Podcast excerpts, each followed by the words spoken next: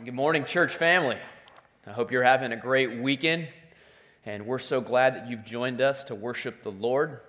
Now, I want you to know that my roots are deep here in North Carolina, but the wonderful state of Colorado will always have a special place in my heart. It's where I met my wife, and there's just something about those rugged, majestic, rocky mountains that makes my soul come alive. So I was pretty excited last summer when I found round trip tickets to Denver for our family of five for only $600.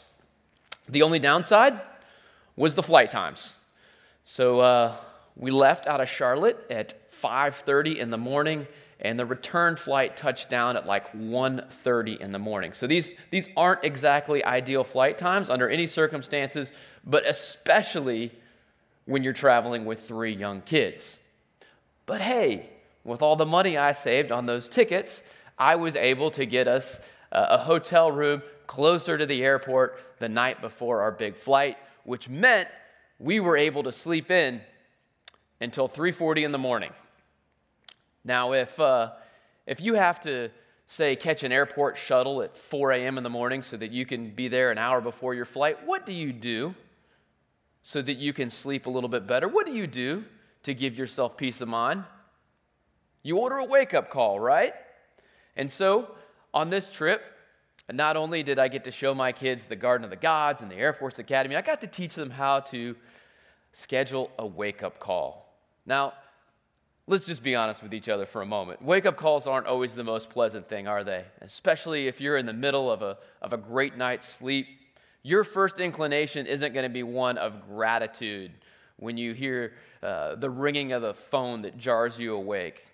But in the end, I think we all know that wake up calls are a good thing. They allow us to become more fully alert so that we can then take appropriate action. And in the Old Testament, God's prophets fulfilled a very similar function. They were God's wake up call to the people. When his people became complacent and were at risk of missing out on his blessings, God sent his messengers. And this morning, we'll look at the last of the minor prophets, the great Italian prophet Malachi. No, I'm, I'm, just joking. Um, it's, it's actually a Hebrew name, and, uh, and it's pronounced Malachi, and it means my messenger. And, and before we dive into the book, I, I thought it might be helpful to situate ourselves in the context in which Malachi ministered. So, if this is your first time joining us, we're in the middle of this one story series where we're looking at the unfolding story of Scripture. And today we come to the end of the Old Testament. Two weeks ago, we were in the book of Babylon. And as some of you are, sorry, we were in the book of Daniel. And as some of you will, recall, the, the people of Israel were in captivity in Babylon because they had forsaken the covenant that God had made with them. God allowed his people to reap the consequences of their sin and his instrument for bringing about his divine judgment was the Babylonian Empire. And the Babylonians forced the Israelites from their homes in three separate waves of deportation that were spread out over about 20 years. And the last deportation happened in 586 BC when the Babylonians came and they laid siege to the city of Jerusalem. And they came in and they wreaked havoc on that city, leveling everything even the most significant structure in all of Israel, that magnificent temple that Solomon had built. Well, guess what happened? Oceans rise and empires fall, right? And in the year 539, the Persian Empire overtook the Babylonian Empire. And then one year after that, in 538 BC, Cyrus, king of the Persians, he came and he issued this decree that the Jewish exiles were free to now return to their homeland. And approximately 100 years after this decree, somewhere around the mid 5th century BC, Malachi begins his ministry. And during this particular time, life was challenging for the people living in Judah. Uh, the temple had been rebuilt, but it was a shell of its former glory. Uh, the once mighty and independent nation of Israel was now this little insignificant postage stamp sized territory within the vast Persian Empire. These people were now under the subjugation of a foreign power. We get the sense from the passage that Brett read for us earlier that the economy was tough. They most likely battled crop failure and drought and pestilence and had to contend with poor harvests. In contrast with former times, there was no miraculous evidence of God's presence, and it seems that the people had become spiritually apathetic, maybe even a little cynical towards God. And in the midst of these conditions, Malachi steps on the scene to deliver a wake up call from God. And the literary style of Malachi is different from the Old Testament prophets. There are no oracles of judgment, no divine proclamations. Instead, we see that Malachi's wake up call comes in the form of these six disputations or dialogues that all follow a similar pattern. So the book of Malachi is fairly easy to outline because it neatly breaks down into these six dialogues, and each section begins with God making a statement, and then the people are pictured as, as questioning God, challenging Him, saying, How is this true? And then God answers their question. He clarifies and expounds upon the validity of his statement or his charge. So that's the basic flow of the book.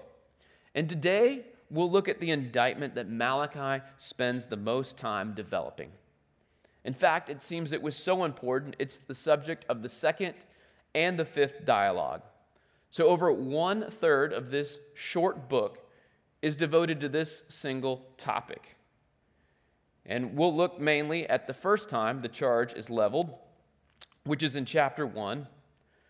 But we find a similar rebuke leveled again in the fifth dialogue, which is part of the passage that Brett read for us earlier. It's found in Malachi chapter 3, verses 7 through 12.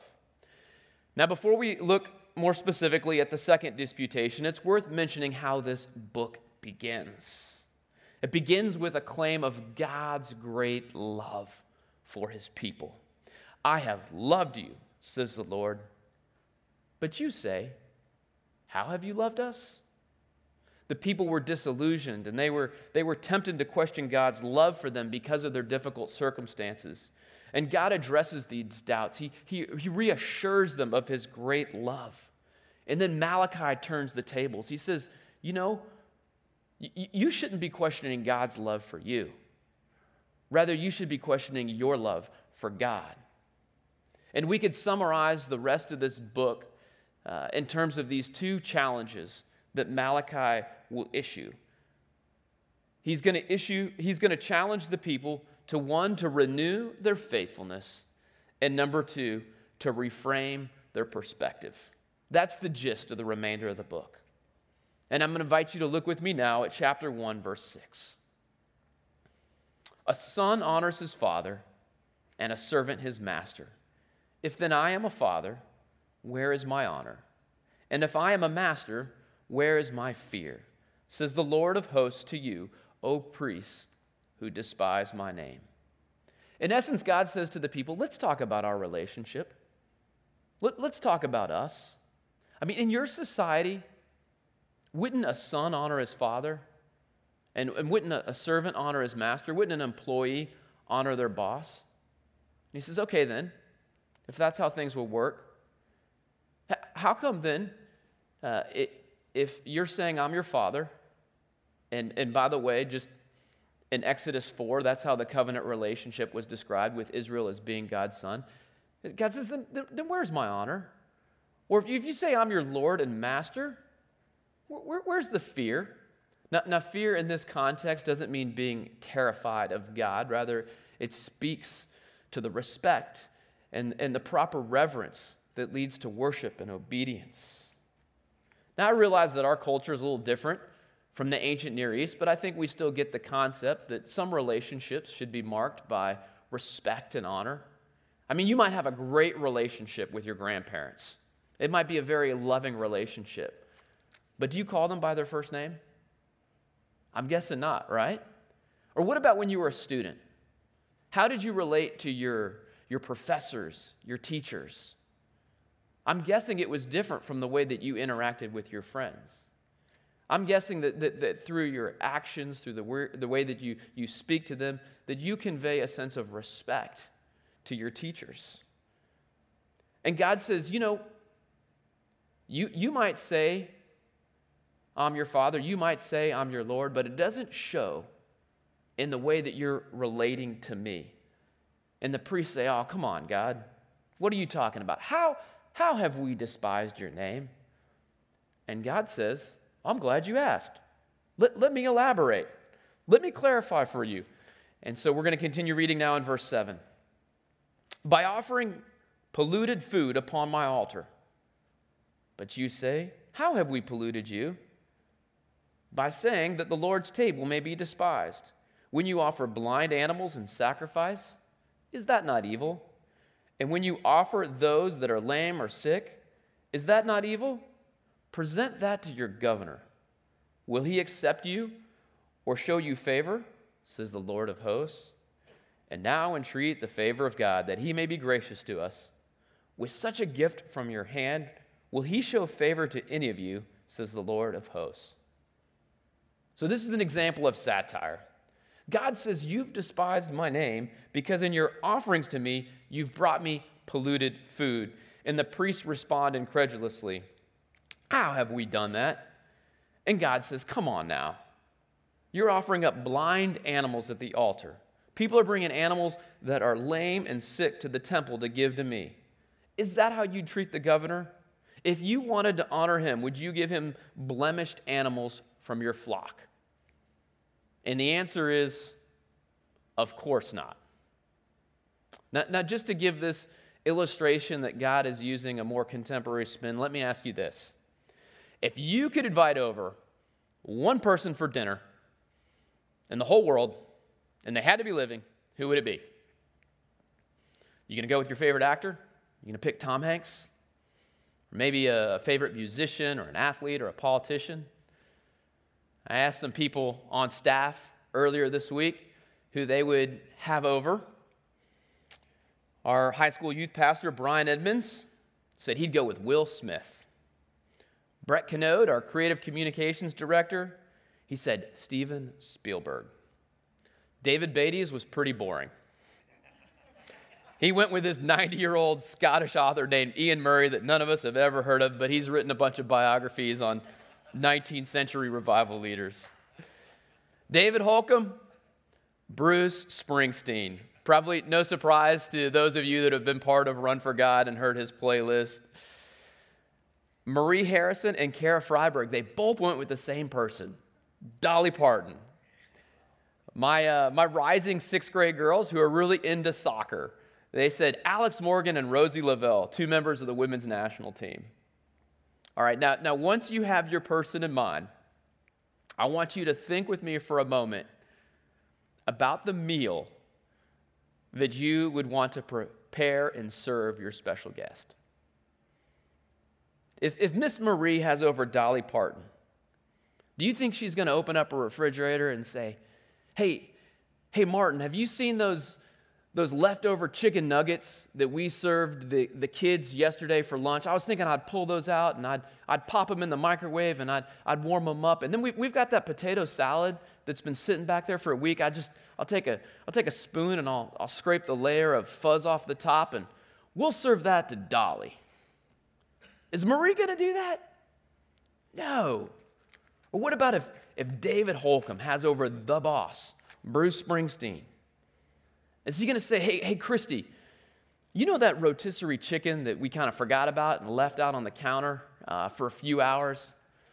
And we, we weren't going to eat it anyway, but we've got Bruce Springsteen coming over and we got to serve him something. I was thinking we'd give him that. And, you know, do, do you know, do we still have those, those little uh, cheesecake squares from Costco in the freezer?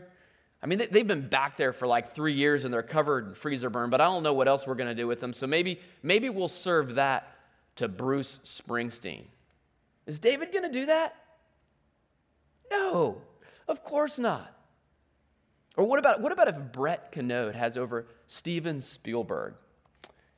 And uh, Mr. Spielberg walks into the house and He sees that, you know, Brett has this, you know, china cabinet with some nice plates and serving dishes, and there's a there's a roast on the crock pot just simmering on the counter, and they sit down for dinner, and Brett serves crackers and cheese whiz on some styrofoam plates.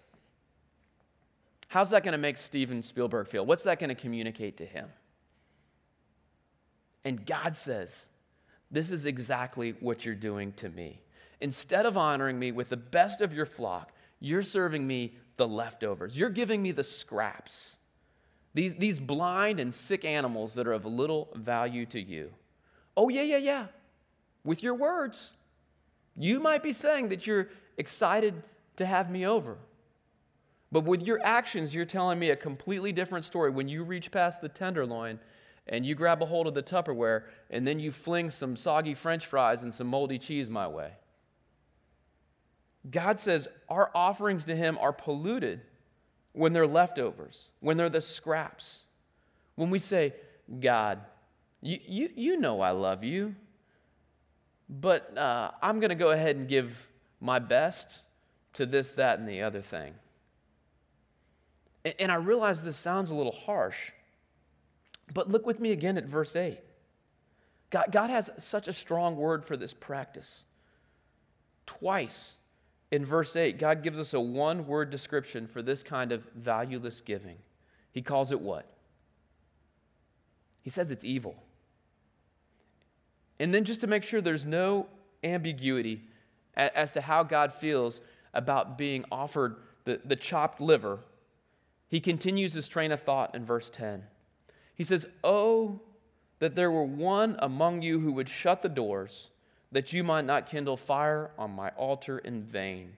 I have no pleasure in you, says the Lord of hosts, and I will not accept an offering from your hand. For from the rising of the sun to its setting, my name will be great among the nations. And in every place, incense will be offered to my name and a pure offering. For my name will be great among the nations, says the Lord of hosts. God makes this really strong and, and, and, frankly, unexpected assertion here. He says, Listen, if this is how you're going to relate to me, by bringing me scraps, would someone just please lock the doors to the temple? I'd rather you just don't approach the altar at all. Look with me again at verse 10. God says, when we offer Him what's of little value to us, it's one, it's in vain. Two, he says he has no pleasure in the person who brings it. And three, he says that he's not going to accept it from our hand. God sees no point in playing church and just doing some half hearted religious activity. He calls it pointless. And then in verse 13, God focuses on attitude. But you say, what a weariness this is. And you snort at it, says the Lord of hosts. You bring what has been taken by violence, or is lame, or sick, and this you bring as your offering. Shall I accept that from your hand, says the Lord? It would seem that the people began to begrudge the time spent in worship and service to the Lord. I mean, sure, they showed up at the temple, but what a weariness it was. It was all done out of a sense of obligation. They woke up on the Sabbath and they said, oh, Do we have to do this again? Here we go again. It was drudgery to them. Their, their hearts were indifferent. And as a result, they were just going through the motions. And this eventually led to complacency and compromise. They said, Oh, yeah, yeah, yeah, we, we, we know what it says in the Torah about the kind of of sacrifice that we're supposed to bring. But what does it really matter if we fledge a little bit and we bring a blind or a sick animal? And God wants to wake up their hearts to the beauty and to the blessing of a life to live faithfully before Him. God said, This is not the kind of relationship I want with you where you just kind of pay me lip service and you do some half hearted religious activity. God said, this, is, this isn't how I want you to relate to me. I'm, I'm a father that wants to bless you, and you're snubbing me. He says, I want, I want an intimate relationship with you. And in verse 14, God utters what might be his strongest indictment yet. He says, Cursed be the cheat. So, cursed be the cheat who has a male in his flock and vows it, and yet sacrifices to the Lord what is blemished. For I am a great king, says the Lord of hosts, and my name will be feared among the nations. In other words, don't, don't go bottom barrel when you should be reaching for the top shelf. God says, if we're in agreement that you wouldn't give these blemished animals to the Persian governor, then why would you give them to me? For I'm a great king. Now I realize that we're in an Old Testament book, and this might cause some to wonder about the relevance of this for those of us living today under the new covenant. After all, the finished work of Jesus Christ has done away with the temple and the sacrificial system. So, how does this apply to us?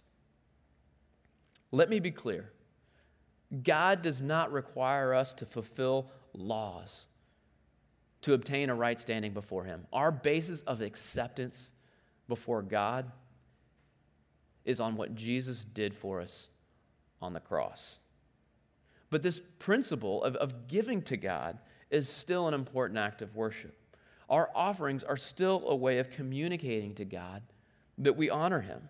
We should still give to God in a way that says, I'm expressing my devotion to you.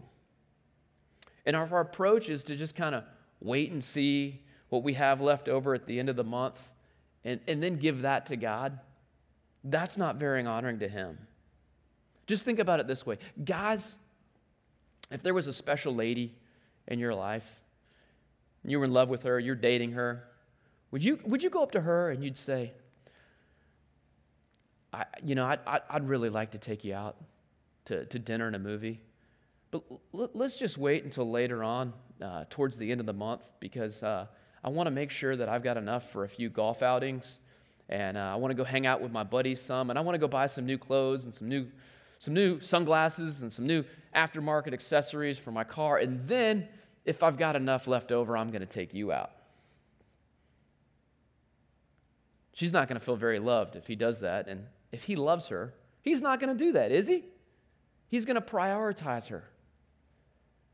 And God says that he's honored when our giving to him is planned and prioritized. Well, what about tithing? In the passage that Brett read in Malachi 3:10, it says, "Bring the full tithe into the storehouse that there may be food in my house." So are Christians obligated to tithe? That's a good question. And I'd agree with one of my favorite commentators, Dr. David Beatty, who said tithing is not a law that Christians are obligated to obey, but it's a principle we should joyfully embrace as we seek to honor God. So, tithing is not a law that we're obligated to obey, but it's a principle that we joyfully embrace as we seek to honor God. And, and for those of us that are on this side of the cross, our motivation for faithfulness is even greater. 2 Corinthians chapter 8 says that we should give in light of what God has given to us. To the Christian, God says, just, just think about what Jesus did for you. Though he was rich, yet for your sakes he became poor, so that you through his poverty might become rich. And that means that there's some people that might need to go beyond a tithe in order to honor God. And there might be some who would say, well, no, no, no, no, no. I, seriously, I, I can't even, I, I can't afford to tithe. And in, in light of, um, you know, what, what God said earlier about closing the doors to the temple, is it just better for me not to give it all until I can afford to tithe? And I would say, when we look at that passage, what God was doing is he was expressing his displeasure with a valueless offering, with being presented the leftovers, the scraps. And so I'd say, pray about what it looks like for you to give God a meaningful gift. In, in 1 Samuel 16, 7, it says that man looks at the outward appearance, but God looks at the heart. And so God would know what it looks like for you to honor him in this particular season. So I say, just pray about it. Talk to him about it. Say, God, I, I don't, I don't want to give you scraps. I, I want to give you a meaningful gift, and I, I would just ask that you would guide me in what that looks like. And then I would encourage you to take that step of faith. And in Malachi chapter 3, God says that we can trust Him, that when we step out in obedience in this way, that He's going to honor that decision. So Malachi challenges the people to renew their faithfulness in several ways, but the area he focuses on the most is faithfulness in terms of giving, in terms of our offerings. And then the latter half of the book, Malachi challenges the people to reframe their perspective. This call to faithful living is accompanied by a reminder of what's ahead, of what God has in store.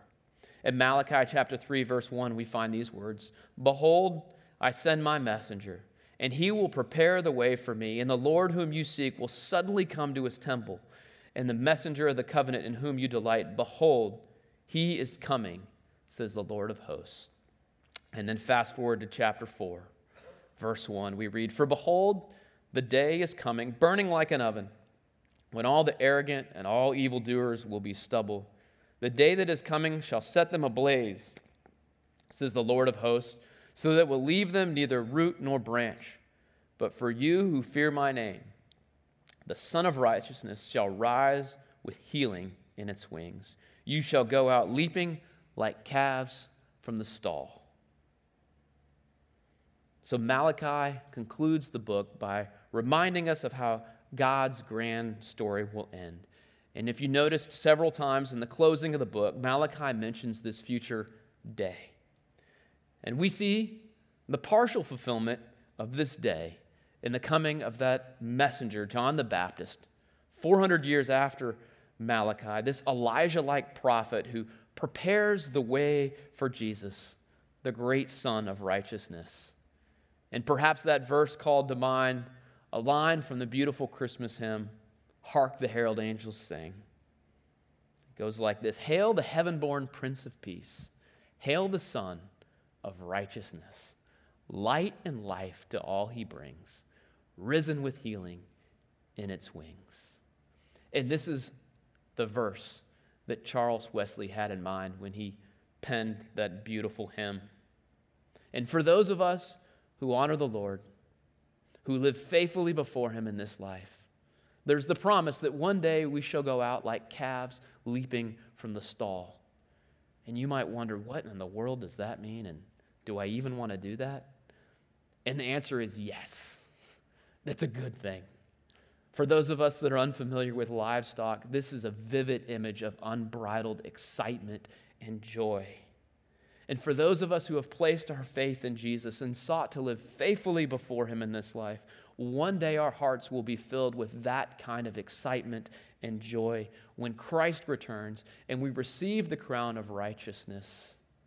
And He shall come and He shall completely and forever remove grief and darkness and sorrow with the healing that he will bring on his wings. That's what we have to look forward to. And then Malachi ends with this final encouragement to be faithful and to remember the coming day of the Lord. This is how the Old Testament ends. Remember the law of my servant Moses the statutes and rules that I commanded him at Horeb for all Israel. Remember, be faithful. Behold, I will send Elijah the prophet before the great and awesome day of the Lord comes. Reframe your perspective. The Lord's going to come. And he will turn the hearts of fathers to the children and the hearts of children to their fathers, lest I come and strike the land with the decree of utter destruction. The people aren't told the day or the hour, they aren't given any miraculous sign. They're just told it will happen, and it's expected that they'll walk by faith and not by sight. And you know, the same is true for us today. As we live in light of the second coming of Jesus Christ. Now, through this book, God is wanting to come and He's wanting to press in our hearts. And He's wanting to ask right now as, as it relates to our relationship, are you just going through the motions? Are you just paying me lip service? Are you maybe a little lethargic spiritually? Are you a little indifferent? Are you a little complacent when it comes to our relationship? And if that's the case, what God is wanting to say through the prophet Malachi is wake up your hearts to the beauty of a life lived in devotion to God. I'm reminded of what the great 19th century pastor Charles Spurgeon said. He said, A half committed Christian is the most miserable person on earth. Let me say that again. A half committed Christian is the most miserable person on earth. He is just enough in the world to be miserable in the presence of God, and he's just enough into God to be miserable in the world. Don't settle for a half hearted walk of faith. Wake up your heart, renew your faithfulness, reframe your perspective, and lean into life with this great King who wants to bless you. Can I pray for us? Our Father in heaven,